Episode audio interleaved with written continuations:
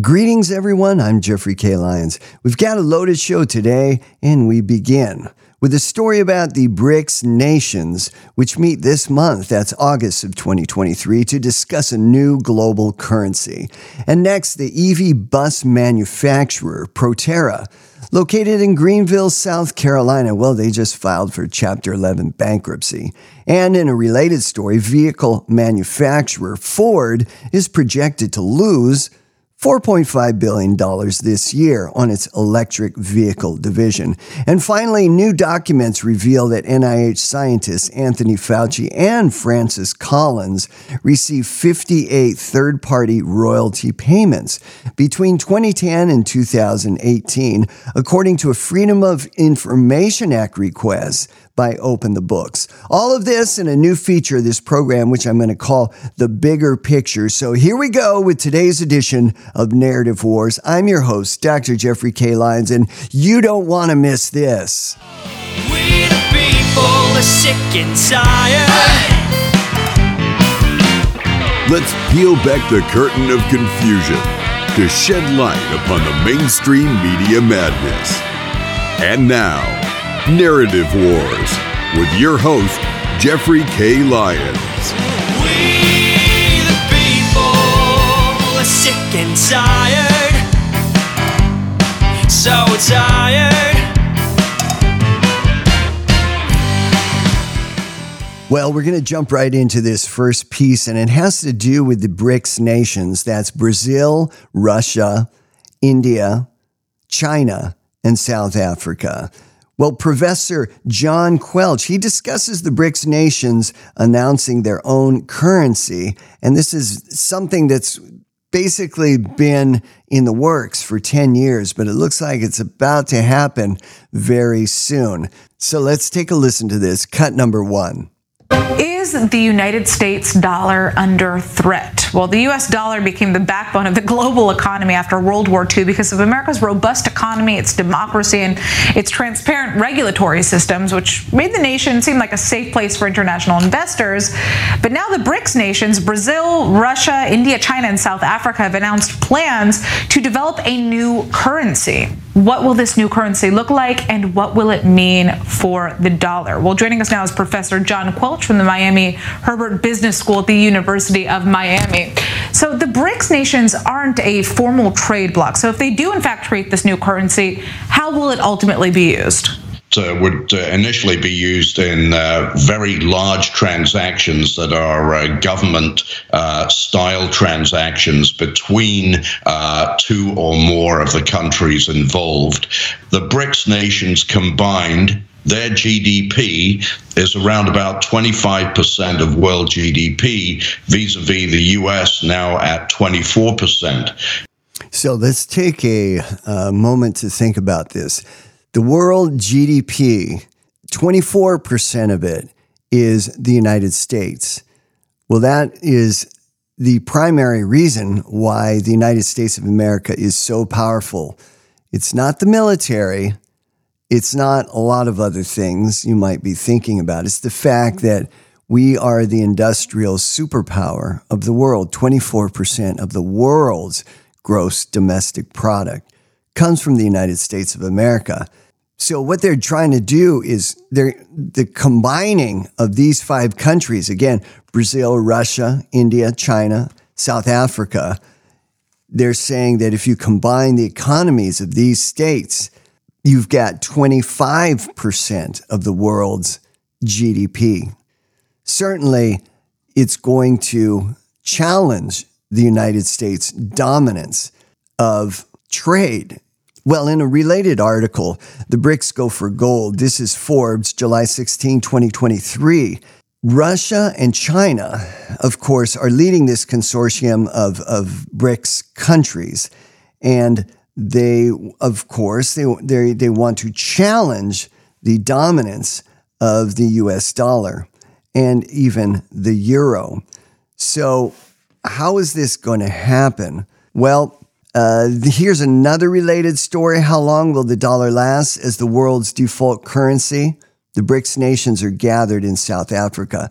So this is going to happen again in South Africa this month, which is August 2023. This story, Fortune, June 25th, uh, 2023. So the author, Mihaela Papa, uh, notes that this has accelerated the creation of a BRICS currency, whatever form it's going to take or whatever we're going to call it.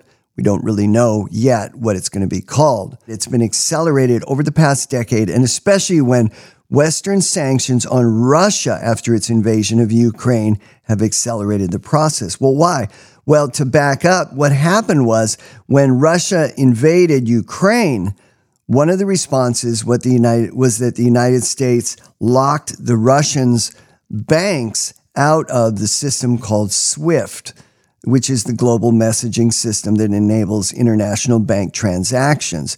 And the West froze Russia's US $330 billion reserves, and that happened last year. SWIFT stands for Society for Worldwide Interbank Financial Telecommunications. Now, this may not be something that most of us think about on a daily basis. Certainly not. But this is extremely important, extremely necessary. It is the way that monies are transferred from bank to bank. It's a messaging system that allows debits and credits and bank balances to flow between nations. Just to give you an idea of how important this system is, how robust this system is, SWIFT has 11,000 member banks, and each bank is issued a BIC, a bank identifier code. And so 11,000 members or 11,000 member banks in this system in 2022, there were 44.8 million messages every day, 44.8 million transactions between banks from nation to nation all over the world between these 11,000 member banks. So, getting shut out of this system as a nation, uh, Russia clearly it, it hurt. That's a, I suppose, an understatement. So, yes, they were motivated to create another way of doing international transactions. So, this is something that is not talked a lot about. It is mentioned in the press, but we have to understand uh, what has been taking place within the last two years.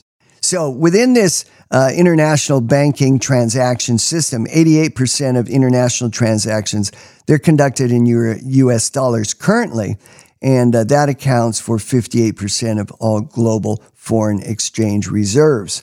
Russia, China, Brazil have turned to greater use of non dollar currencies. This has been happening. Iraq, Saudi Arabia, and the United uh, Arab Emirates, uh, they're also exploring dollar alternatives. And central banks have sought to shift more of their currency reserves away from the US dollar into gold.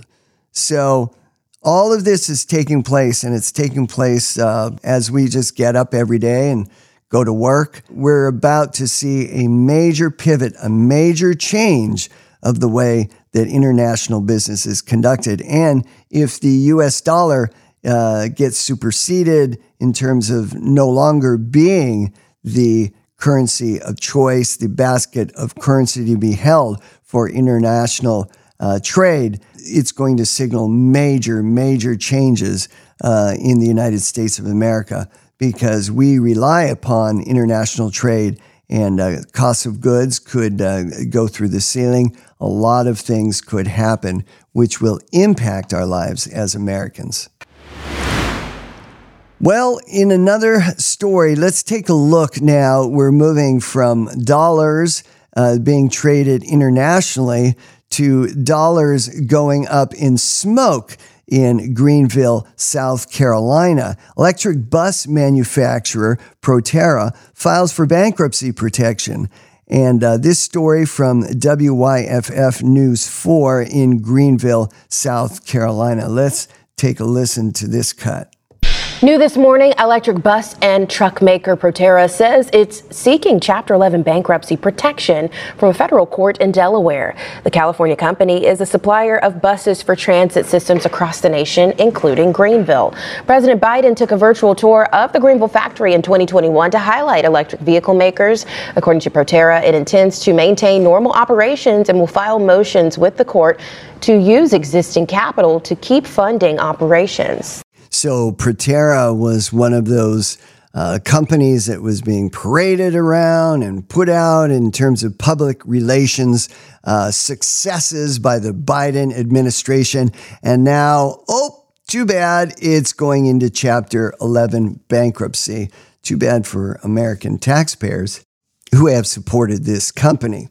Well, Proterra is an electric vehicle company and they made buses, electric buses. And the again, the uh, factory is located in Greenville, South Carolina. It was valued with assets and liabilities at somewhere between uh, 500 million and 1 billion, and that's down from 1.6 billion in January 2021. But the company's stock plummeted to nearly a third of its value within an hour of the announcement of Chapter 11 bankruptcy. Well, that's no surprise. The investors and the creditors want to get out of that company uh, in order to at least have some money in the bank instead of losing all of their investment uh, monies. Biden participated in a virtual tour of Proterra in uh, South Carolina in 2021. So this was still during COVID, but he did a virtual tour of the factory as a PR event and uh, put that out electronically. Now, in a related story, uh, if you go back to 2011, if you remember, there was a company called Solyndra, and it was also hailed by another Democrat president, President Obama, as being a terrific success and a shining star in the greening of America and the Green New Deal, also known as the Green New Steel. And this article, ABC News, August 31st, 2011, Solyndra collapse, a waste of half a billion by Obama. Oops, half a billion of taxpayer dollars here, there, in the dumpster, on fire. Very unfortunate. And uh, a couple things to note here. This is House Energy uh, Committee Chair uh, at that time. He said that it was a massive federal loan, classic case of waste. Uh, Republican members of the House Energy Committee accused Obama administration of wasting more than half a billion, not million, half a billion dollars in taxpayer money. That's 500 million. Another way to look at it by ba- making a federal loan guarantee to a troubled solar powered company. So they're already in trouble. And oh, here, have another 500 million. Uh, you know, that'll keep you going. And then Obama went to uh, the factory out there in uh, California and walked around and did a PR event. Uh, and uh, well, this one went up in smoke also. Solyndra, California based manufacturer of rooftop solar panels. They opened in 2005 and in 2009, they were Obama administration's first recipient of an energy loan guarantee to the tune of 535 million. It helped to, uh, you know, minimize risk for investors. But now, of course, they are gone. They are history. And that was back in 2011. Do you see any pattern here? Of bad investments of taxpayer dollars. You see how poorly this uh, idea of the Green New Deal, the Green New Steel, is working. You see how the US government really should not be pushing companies. What we have here is the US government getting involved in venture capital loans. Highly risky, and it didn't work. It did not work with Proterra. It did not work with Solyndra and complete failure. Well, moving on to our next piece, and in a related story, another green fail story. We moved from two manufacturers, Solyndra, the solar panel company, which failed back in 2011, Proterra, which just failed in 2023, just declared bankruptcy. And now we're moving to Ford. Now, Ford, of course, has been around a long time, but their EV division, which is also being propped up by promises from the US government that, hey, we're going to push this and you're going to have customers that are going to want to buy these EV cars. Well, in this article, Newsmax, July 28, 2023, Ford expects to lose 4.5 billion on electronic vehicles this year. Let's take a listen to this. Cut number 2B. New AP-NORC poll, only 19% of Americans say their next car will be electric, and the reasons most gave for not wanting one the cost is too high, not enough charging stations, and it takes too long to charge, and they just simply prefer gas engines. The American auto and energy industries are under attack by Washington, and here to break it all down, Mandy Gunasekara. She's the former chief of staff of the Environmental Protection Agency. Uh, Mandy, before we get to kind of the impacts, we know that this White House is not going to try to go through Congress to do this. Um, you've been in the regulatory environment. How will they try to impact these huge segments of the economy by fiat? Well, they know that by the time they get the regulations final, the car companies are already going to be designing their future cars for model year 2032, which is when over two thirds of cars sold are supposed to be fully electric. They're going to start that design process in five years. So the regulatory approach in the Biden administration will be to quickly finalize these rules, then that signal, and then hope that it takes a long time for the Supreme Court to actually catch up. Because at the heart of this is a major legal problem that the Biden administration will continue to ignore, but it's a reinstitution of the major questions doctrine, which basically means that the agency must point to clear congressional authority if they're going to try to do something like redesign the entirety of the transportation sector, mm. and they do not have that authority. So, that last observation there, it's a redesign of the entire transportation sector. Folks, there's another simple word for what we're seeing here, and it's fascism.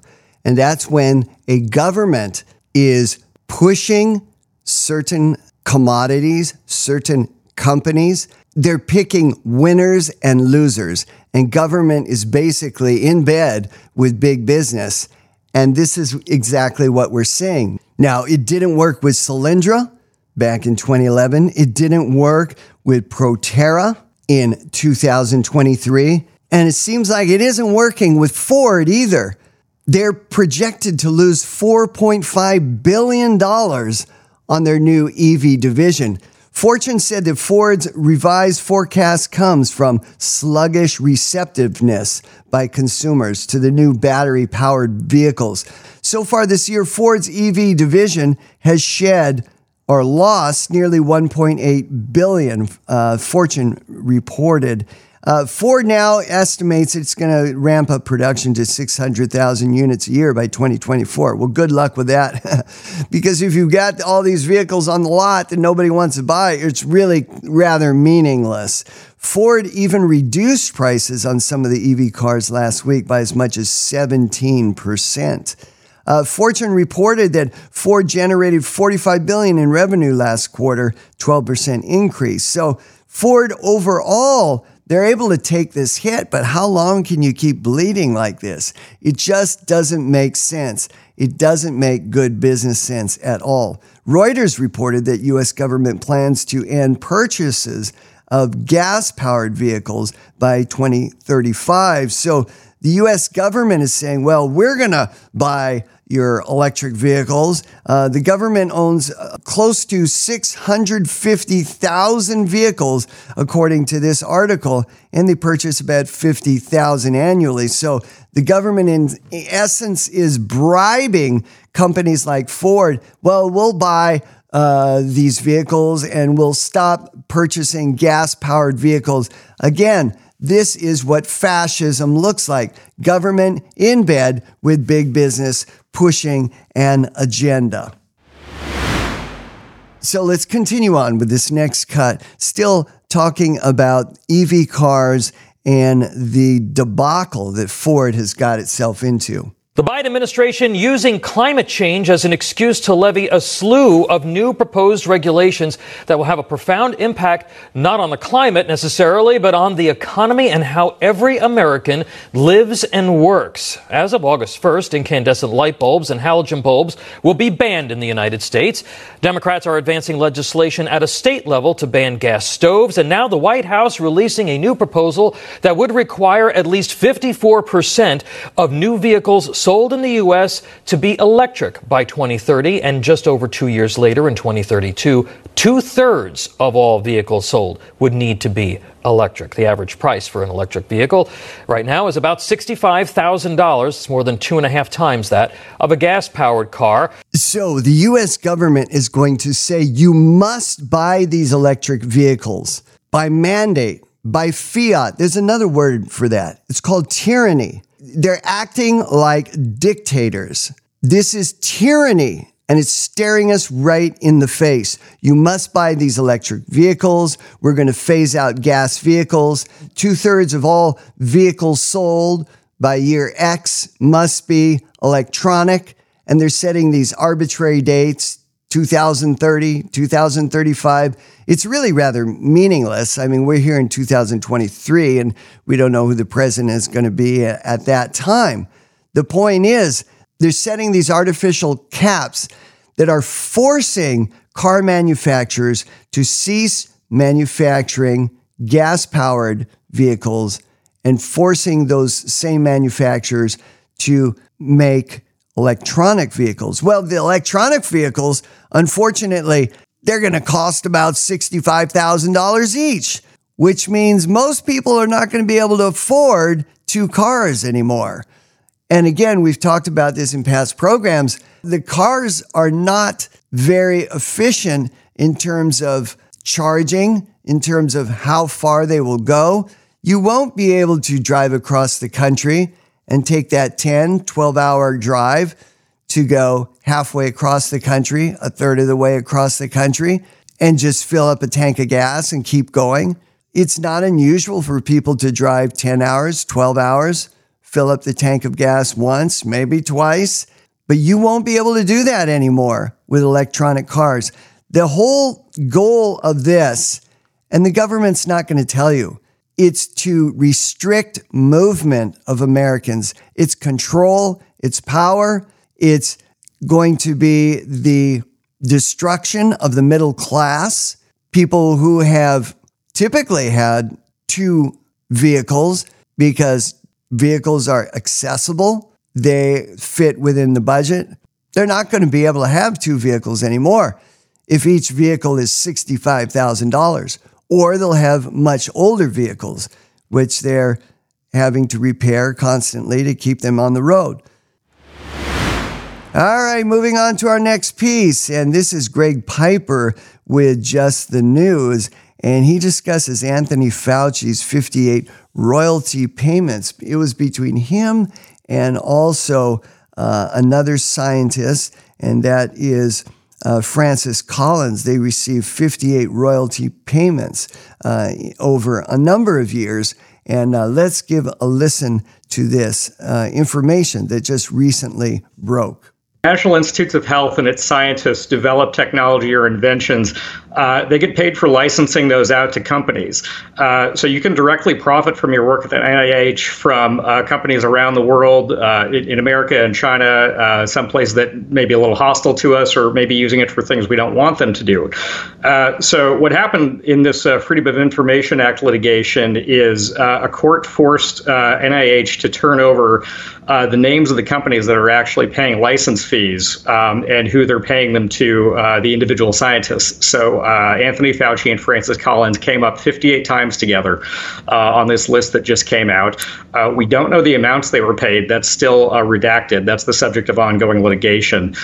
So, all right, let's roll this back. So, the NIH and the scientists involved are collecting royalties for patents that they share with these companies. And even more insidious is that taxpayer dollars funded these large companies, which are all over the world, So taxpayer dollars were used in order to secure these patents, in order to do the research. Then NIH, NIH got um, National Institute of Health and uh, other agencies of the federal government. Uh, they received royalties, and then a portion of those royalties went back directly uh, to the scientists. So, mm, can anybody say kickback scheme? Because that seems like what we're talking about here. Uh, continuing in the article, Francis Collins, Anthony Fauci, longtime directors of National Institute of Health and National Institute of Allergy and Infectious Diseases.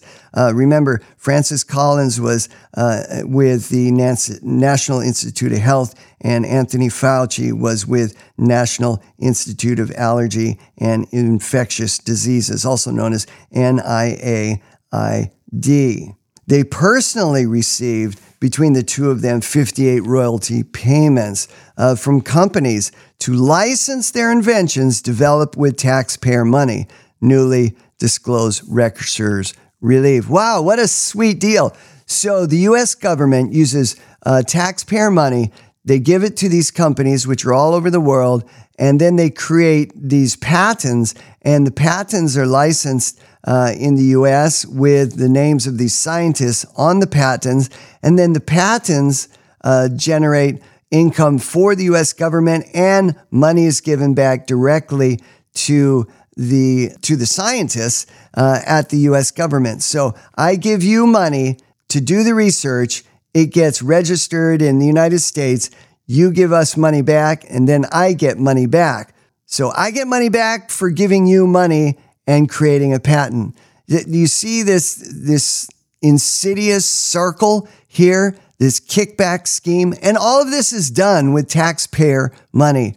All of this is done with US taxpayer money. Well, OpenTheBooks.com on Wednesday published more than 1,500 pages of unredacted records identifying which companies paid NIH scientists uh, for these inventions. Uh, there were 56,000 transactions that were revealed uh, by Open the Books in these 1,500 pages of unredacted records. Uh, now, that adds up to more than $325 million uh, that came back in royalty payments to NIH and NIAID. And a portion of those went back directly to Collins and also Fauci. Now, they're, they still don't know how much money that Fauci and Collins received. They're still researching that. So, this is a developing story. 21 payments from four companies uh, between 2010 2018 uh, led by 12 from genetic research, uh, GenDx, which has received 5 million in federal contract monies. Okay, so all of these payments uh, went to Collins, the NIH director who stepped down at the end of 2021.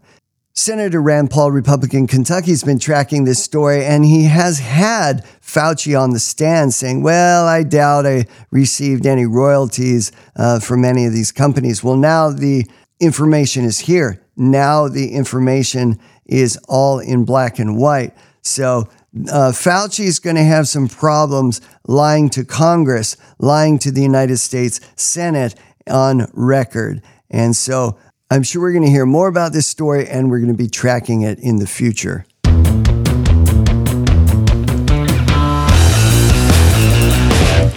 Well, Narrative Wars continues to expand its audience both in the United States and internationally, and we're so thankful for you, our Narrative Wars listeners. We know you could choose to do other things with your time, and we honor your commitment to free speech, the American values that still make us proud to be living in the land of the free and the home of the brave. You can follow us on Twitter and Gettr. Just go to Jeffrey K. Lyons. That's at Jeffrey, J E F F R E Y, K Lyons, L Y O N S. And for more information, visit our website at narrativewars.org. That's narrativewars.org. Also, when you listen to us on your favorite podcasting app, please five star rate, follow, and tell two to three like minded friends. And that's how we continue to expand the Narrative Wars posse. We truly appreciate your support. You are the reason why we do this program. And now let's continue.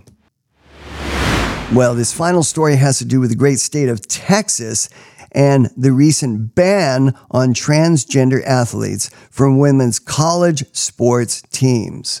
Let's hear it for the state of Texas. Yeah, good job. Great job, you guys. Okay, all right, okay, enough of that. Let's move on to the details of this story. Riley Gaines hails Texas law banning transgender athletes from women's college sports teams. Now, this is Washington Examiner, August 7, 2023. So the law was actually signed a number of weeks ago. So they had a ceremonial signing uh, in order to, you know, really uh, make a public splash and uh, let people know, let the community know, let Texas know, and probably let the rest of the United States know what just took place. So, uh, what happened was uh, National Collegiate Athletics Association swimmers, both Riley Gaines and Paula uh, Scanlan, they both praised Governor Greg Abbott. They were at the ceremonial signing of this bill, and uh, it occurred uh, just recently in uh, early August of 2023 at the Texas Women's Hall of Fame at a women's university. It happened on Monday. Now, making Texas the biggest or the largest of the 16 states that have placed restrictions on transgender athletes. Now, here's what Riley Gaines had to say about this bill. Quote, today feels like that one meet, that one race that you train for. It's pretty amazing that this law is even necessary. If you have eyes and a brain and any amount of common sense, you can easily comprehend the fact that men, on average, and this is a fact, they're taller, stronger, and more powerful. So that was Riley Gaines, and she's saying that it's just not a fair competition when men compete against women. Gaines also complained that six foot four inch Thomas undressed in front of her in the locker room. Quote, my teammates and I tried to voice our concerns to the athletics department, and this was in the University of Pennsylvania, where Gaines used to compete. We were told that Lia's swimming was non negotiable, and we were offered psychological services to re educate us into the idea of Thomas competing and undressing next to us. Scanlan said.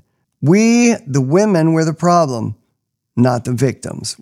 Well, clearly they were the victims, but they were being treated as the problem. SB 15, known as Save the Women's Sports Act by its supporters, it's going to go into effect in September 23, and it was formally signed into law on June the 15th. Texas joins more than 20 other states that have banned transgender women and girls from joining women and girls sports teams at K through 12 and collegiate levels. And here's the part that really mystifies me, which notably I'm glad that Gaines pointed this out. She Gaines hammered the NCAA, that's National Collegiate Athletic Association, and member schools for how she said they have purposely attacked women athletes in a way that violated the federal statute. That's Title IX that protects people from sex based discrimination at any educational institution that receives federal funding. Quote, by allowing male athletes to displace female athletes in the pool or on the track or field or on the podium, the NCAA and its member colleges intentionally discriminated on the basis of sex.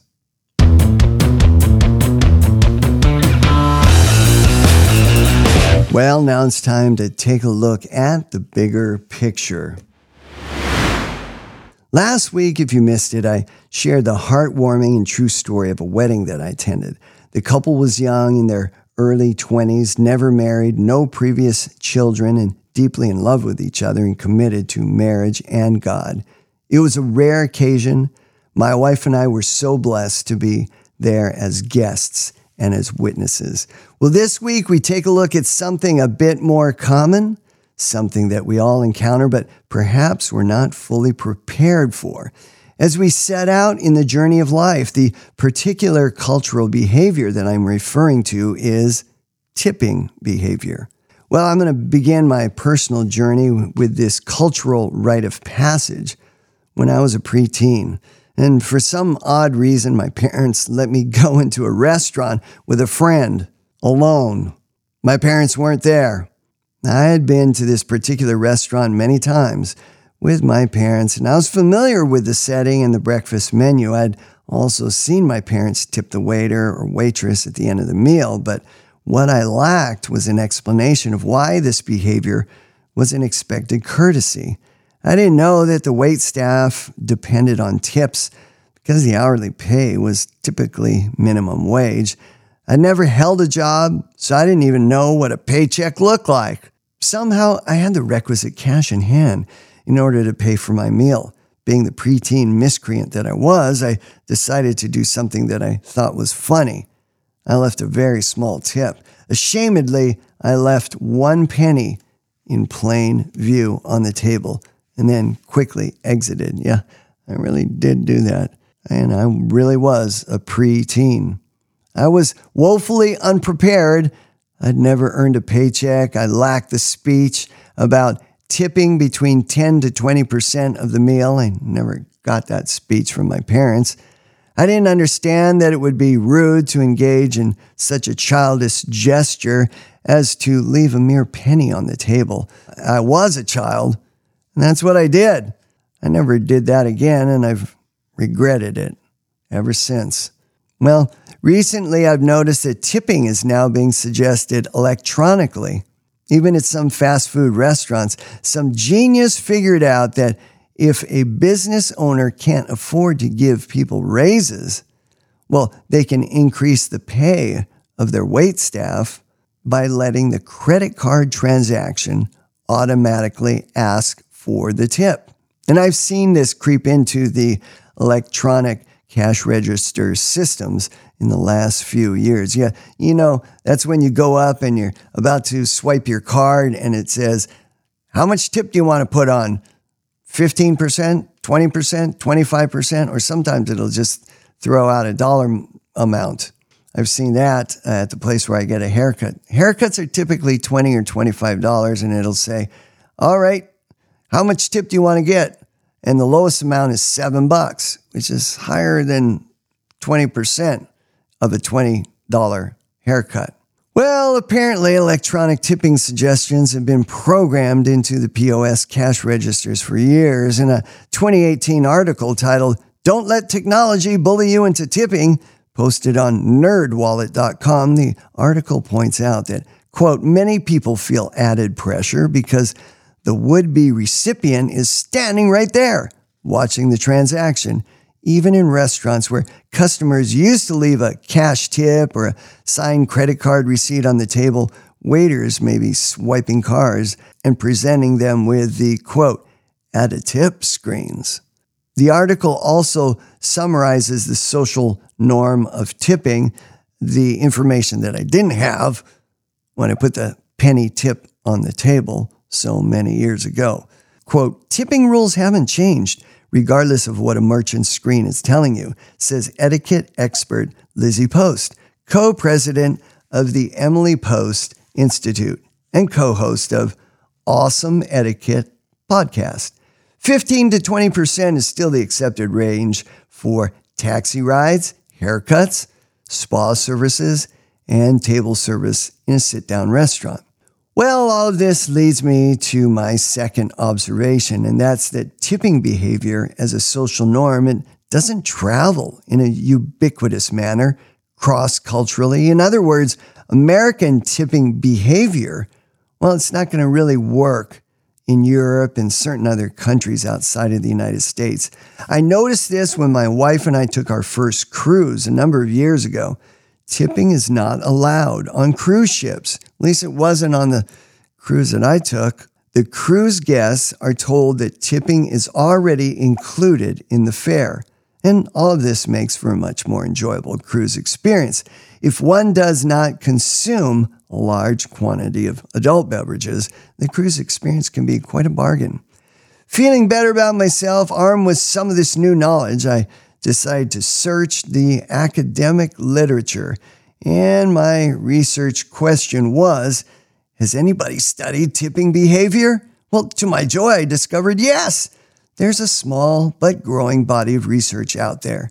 Other social scientists have had a compelling desire to get to the bottom of the curious idiosyncrasies of the social norm of tipping or engaging in voluntary gratuity behavior.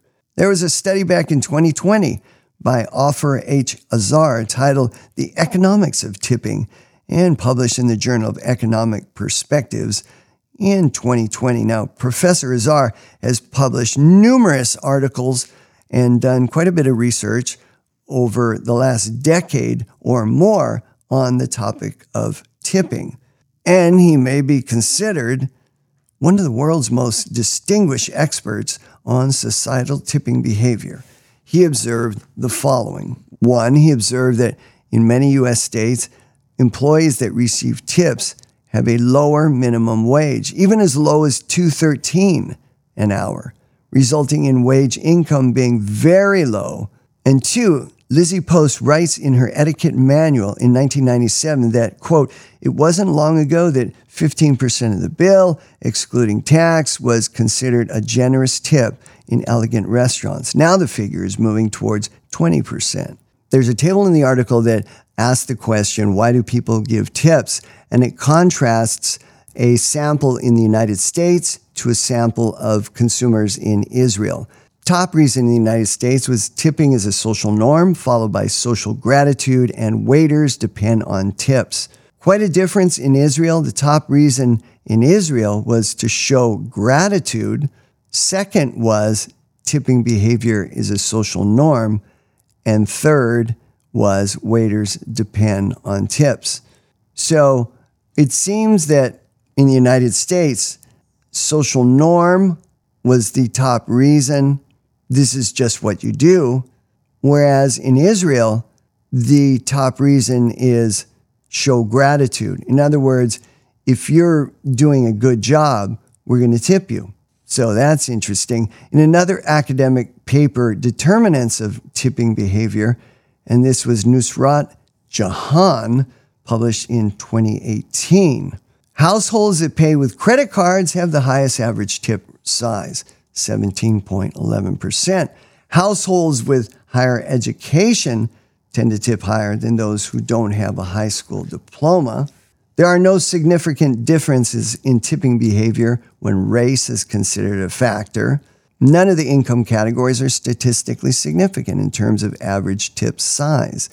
Households with a male primary respondent leave 2.18% higher tip than households with female primary respondent. So men tip slightly more than women, 2.18% higher. It really is not a very big difference. Households consisting of a single member leave a 6.5% higher tips than households with more than five members. Well, what can we take away from this conversation about tales of tipping while traveling to restaurants and other faraway locations? Well, first, each country has certain norms regarding tipping. So learn what the norms are in the country where you're a citizen. Don't assume a little research about tipping behavior when you're traveling internationally. Second, you don't want to tip at all. Just take a cruise or some other travel package that includes tips. And third, understand that tipping cannot be avoided altogether. Wait staff typically depend on tips because the hourly wages are low. So if they give you good service, reward them with at least 20% or more if you're feeling generous. And that's the bigger picture. Until next time for Narrative Wars, I'm your host, Dr. Jeffrey K. Lyons. We the people are sick and tired so tired.